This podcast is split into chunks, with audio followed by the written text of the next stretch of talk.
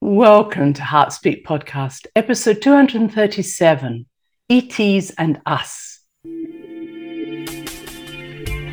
Welcome to the Heartspeak Podcast, where valuable insights are shared that bypass the mind and resonate with the heart.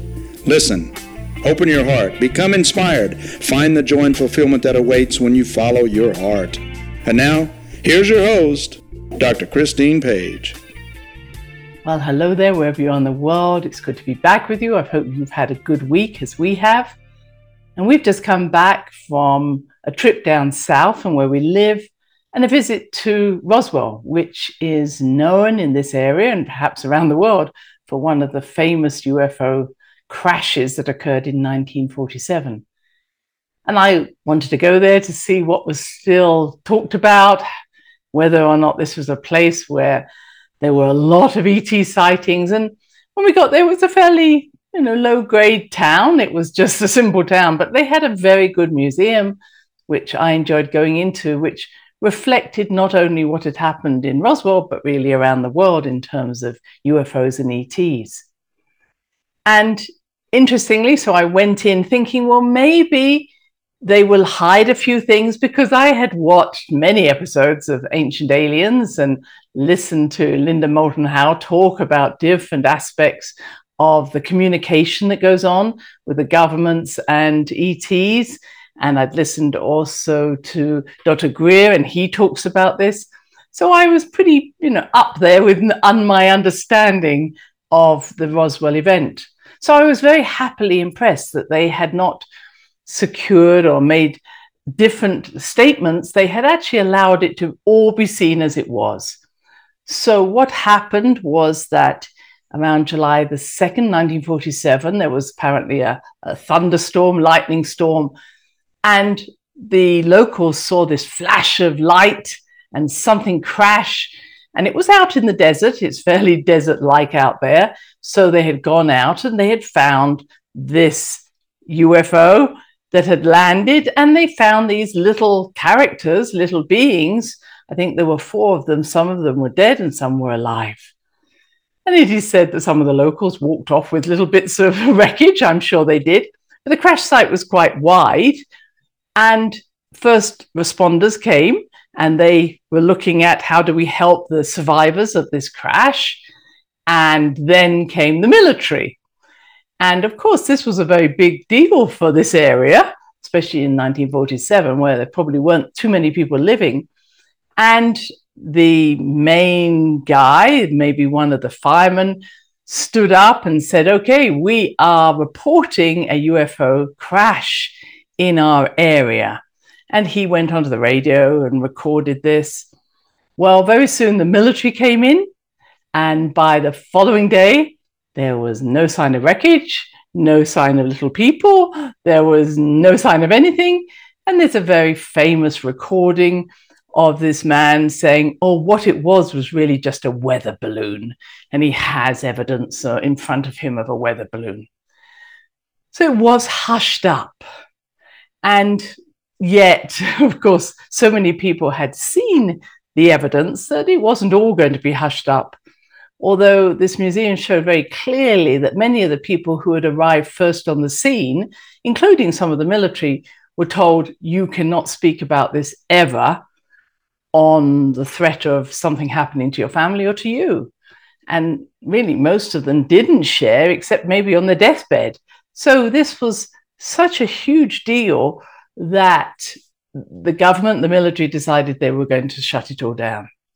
Now, clearly, this was not the first UFO crash, and I'm going to keep using the word UFO, it's much easier for me. It wasn't the first crash that ever happened in the world, and it wasn't the first sighting of UFOs in the world. But it was a big event because maybe we had more communication at that time, 1947, than perhaps we'd had in earlier days.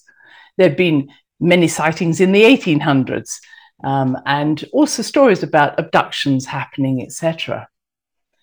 So, what then went on to happen was why did this happen? I think I'm just going to take you one step back. Was it is believed that we already had contact with extraterrestrials, uh, more sophisticated groups who had technology that we didn't have prior to the 1940s. Why I'm saying that, it was believed that people like Oppenheimer and those who were splitting the atom in, back in the 30s had received this knowledge from ETs, from more sophisticated individuals who were not of this planet. And what I've heard is that they gave the ability to split the atom so that we may know how to use this gift for fuel, for, for electricity, etc. But instead, back in the 1941, and of course that was during World War One or uh, Two, the Americans decided that they would go ahead and create an atomic bomb.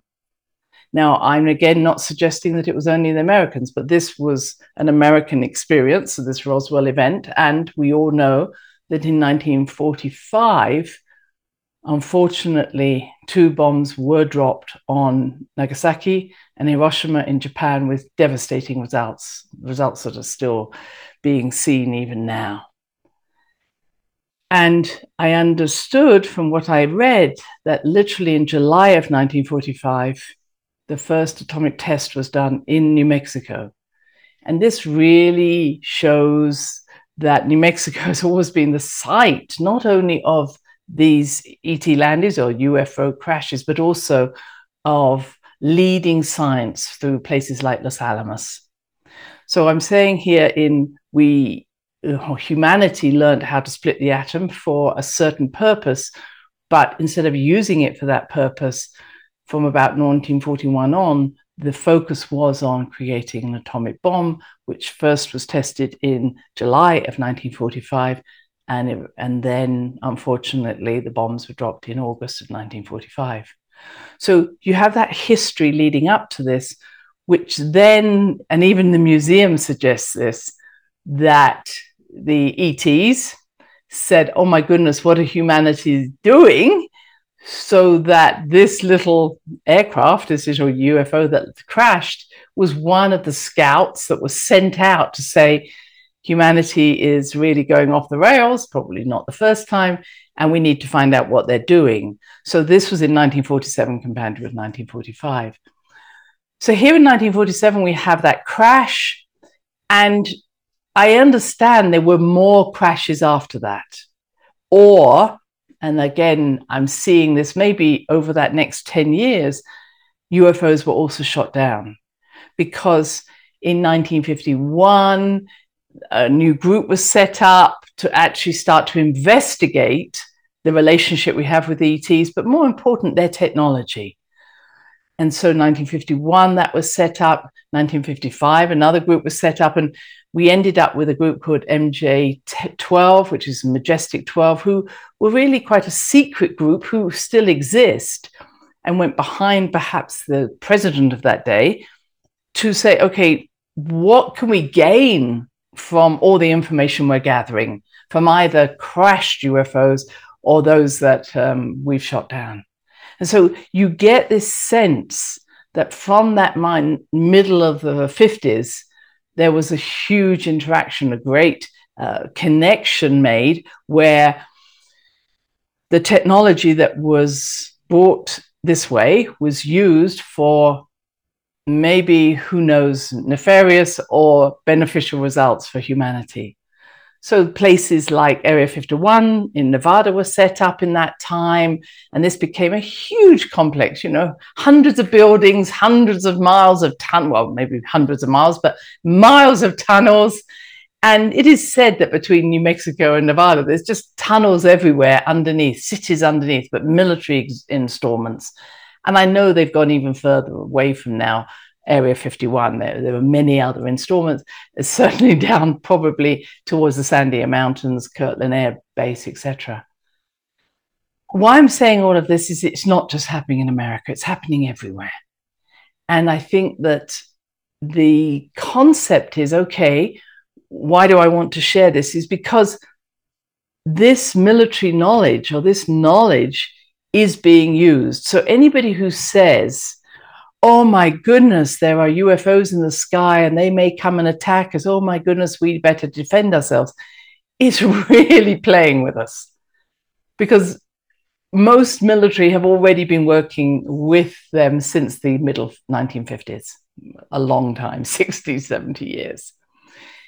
And then back in, in 19, I think around 1989, someone leaked more information, I think, from Area 51 saying, well, we're already working with anti gravity, new propulsion systems, working antimatter.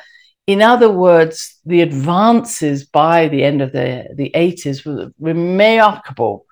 So the idea that we're still looking for uh, little UFOs with flashy lights, as I like to say, is, is ridiculous because even the military know how to mask themselves, shield themselves, uh, move in an anti gravitational way, which you may have seen recent UFO documents were saying, oh, look, we don't know how to do this. Who could be doing it? well, you've been doing this for 30 years, so why are we all going, wow, at that time? Now you can hear that I have a great interest in this, really because I believe that we have always been connected to different groups from what we might say outer space, other galaxies, other universes. And this is really where I want us to go. It's not necessary just to say, well, what's going on now? It's also about who are we. Now, before I go there, let's just take a few steps back because many traditions, uh, indigenous traditions, talk about having come from the stars. Yes, you may have come across how the Aborigines talk about this, how the Hopi talk about the Zunis. Many traditions not only talk about it, but actually have drawn this in petroglyphs. And this museum had various images where someone might have what look like antennae coming out of their heads, or they may have big eyes. And uh, even in Japan, when I went into the museum there, they had the Jomon people, and the Jomon people uh, were back 14,000 years ago. So I'm really wanting you to get big here. And they had these big goggle eyes. I mean, who were these people? They just call them the Jomon people, but they clearly looked like space people because they had goggles on and maybe headsets on and and they had you know belt on so clearly who were these people they were certainly not just farmers or hunter gatherers as everybody wants to convince us that that's where we've come from so even 14,000 years ago really across the world you're going to see different images created now I might go back to places that I might uh, see in Tiwanaku in Bolivia. Now, that's said to be a very ancient site. And there you see these figures. Often they've got their fingers down towards their navel, and everybody says, oh, it must be because they were navel watchers. they watched their umbilicus. But the fact is, now I'm starting to understand that many of these different uniforms that you could say that we see on some of the reliefs or the images that are very ancient are actually showing us not necessarily someone who was naturally here on earth, but was someone who may have come from another civilization, another um, gal- galaxy, but were needing to dress themselves in a way that allowed them to adapt to our atmosphere.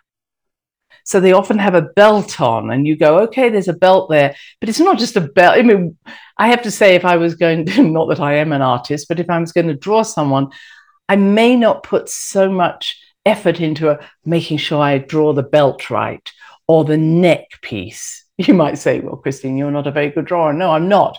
But the fact is, many of these energies or these images I see are very specific about uh, having a belt or, as I say, a necklace or a headpiece. And you'll think, why, why did the sculptor or the person who was doing this make so much, so much of this? And at the same time, you may have come across different images that have what we call a man bag. And I've seen these, I've seen them in Turkey, I've seen them in the Sumerian images, I've seen them in Egypt. And they literally are you could say a bag, or I even could say a square bag. It doesn't have to be square, but it's got a handle. And everybody wants to know what, what's this man bag, as they call it. And it's always being held by someone. If you've never seen this, just go into Google and look up man bag. But now I'm starting to understand that this may well have been a bag of that had some technology in it that allowed these beings from other other galaxies, other dimensions to be able to survive in our environment. So the belt, the man bag, the necklace, whatever, the headset, all of these things were valuable. And it makes sense because if we're right, there are places, we say, uh, places out in other in solar systems, other galaxies where the light is not as bright as ours. So they have to have light so they can see. And other times their light is too much where they come from, or our light is too much. So they have to wear goggles to quieten it down. So you can understand that maybe, you know, it's such a refined environment here where we have this certain amount of oxygen, a certain amount of nitrogen, a certain amount of gravity. You know, we just went to the moon and we had troubles being there. We had to wear all these spacesuits. So any sophisticated civilization must know how to do this in a way that we're still in the very infancy of wearing a big spacesuit. So when you look at different images, and, and again in this museum they showed uh, Lord Pakal, and Lord Pakal is represented in Palenque. He was seen as one of the lords who ruled the area of Palenque in the Yucatan, and you see him looking as if he is in a spacesuit and sitting in a space capsule. You know, he's leaning back and he's holding different controls. I'm sure they're right. And understand that wherever we created this uh, enigma of this superior being, this God who came to save us or came to talk to us, probably was just an ET who had come from another dimension, another galaxy. If you read Ezekiel, he writes a lot about the spacecraft that takes him in various energies. So, in our understanding the earliest scripts, the Sumerian scripts, and even before that, where we only had drawings or sculptings, we see the representation of these beings who have come from somewhere else, adapted their suit to be able to live with us here on Earth for a short time. Then they leave, and everybody goes, Wow, where did they go? well, they knew how to leave this particular atmosphere, this dimension, and go somewhere else. And just before I finish that little piece, I want to say that beings who live in other dimensions, other densities, do not have to leave this planet. This planet exists on many dimensions, just like my aura has many subtle bodies, so does Mother Earth. And Mother Earth, or Gaia as we would call her, has these different dimensions. And so we are living amongst, you could say, multidimensional beings who we cannot see because of our lack of ability to see into other dimensions at this time. But we sometimes say, Oh, I feel the presence of someone. You may believe in fairies, which I do. And of course, if you come from Ireland, there's a lot of knowledge about the Tuatha who went into the earth, lived in the other world. Or you may go up a mountain, you might say, Oh, there are beings who live up there, Shangri La. So the history tells us that we're living not just with beings who are coming, having a little machine that comes here, they're already here. And they've been working and living with us for a long time. And in my area, where the Hopi and the Zuni are, they have stories not of coming from the skies. They get they are born from the earth. And their story is that when there was a catastrophe, they went into the caverns, into the caves, which makes great sense to me. And they met what they called the ant people, A N T, ants. And they called them that not because they looked like ants, but because they were living within the earth. Now, there are images, petroglyphs of such beings, and they do have these antennae coming out of their heads. But the fact is, the ant people had been living, or these people had been living in the earth since other catastrophes. And when the Hopi, let's say, went down, said, Hey, can we come and live with you? There's a catastrophe on Earth. They went, Oh, not again. No. they said, Okay, you can come and live with us. And that's why the stories for the Hopi and Zunis is about that they are born from the earth.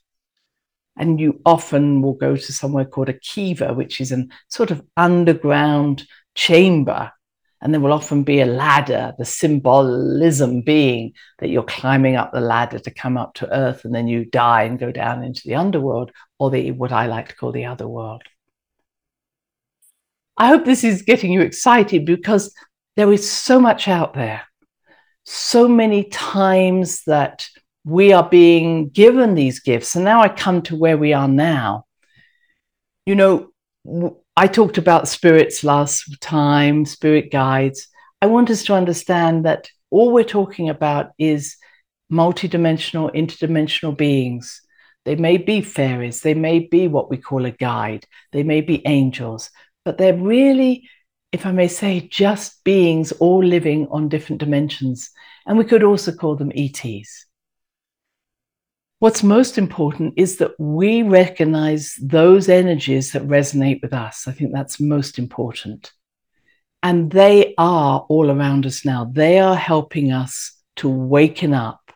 And they're not doing, they may be doing it in the way we talked about last time, where they're dropping feathers for us, but they're also coming close because they're trying to entrain our consciousness, our DNA to wake up. So when you're around someone who has a similar consciousness as you, like a tuning fork, you're starting to light up because you're going, ah, oh, they, they must be part of my soul family. They must be part of my star family. Oh, my soulmate.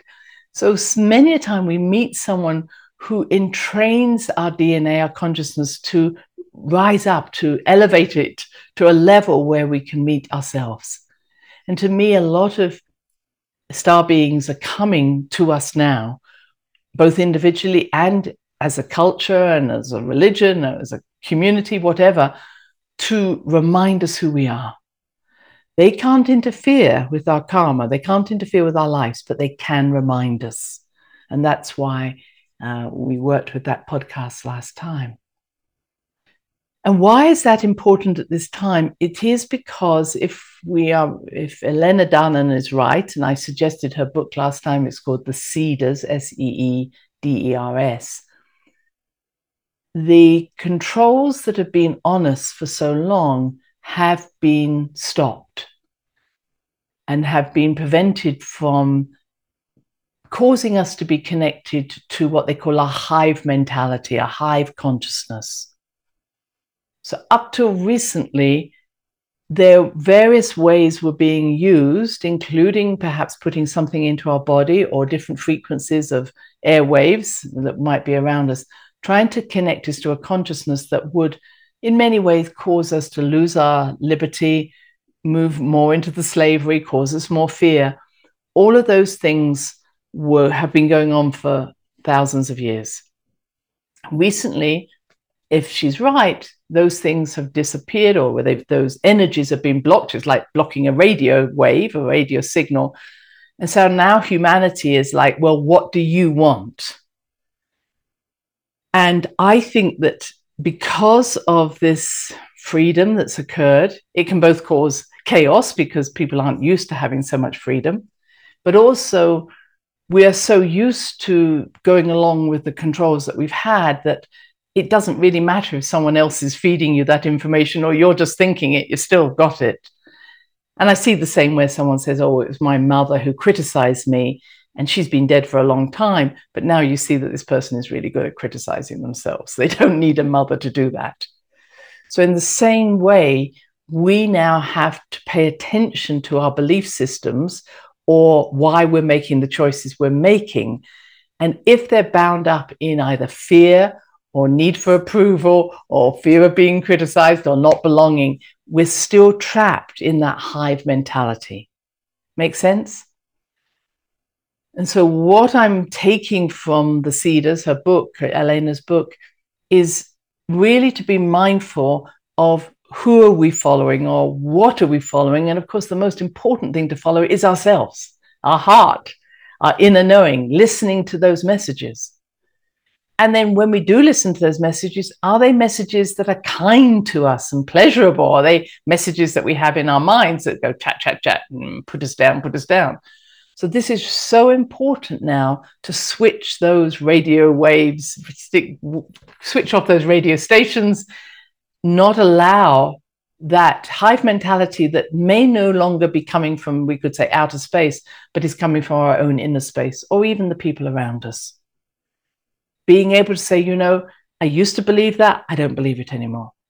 I'm going to think about that. That doesn't feel right to me. And what Elena suggests, or her people that she's talking to, I think is very reasonable to be mindful of any group that comes forward. And this ties into that Saturn in Pisces, any group that comes forward and says, We are the way, we are the way, we're going to sort you out, we know what you need. Because when we're confused, when we're disorientated, it's often we look for someone else to tell us what to do. So, she, you know, she says, and I think that's very true. Be careful of people who say, you know, I'm one of the Galactic Federation people and you're just a minion and a little human.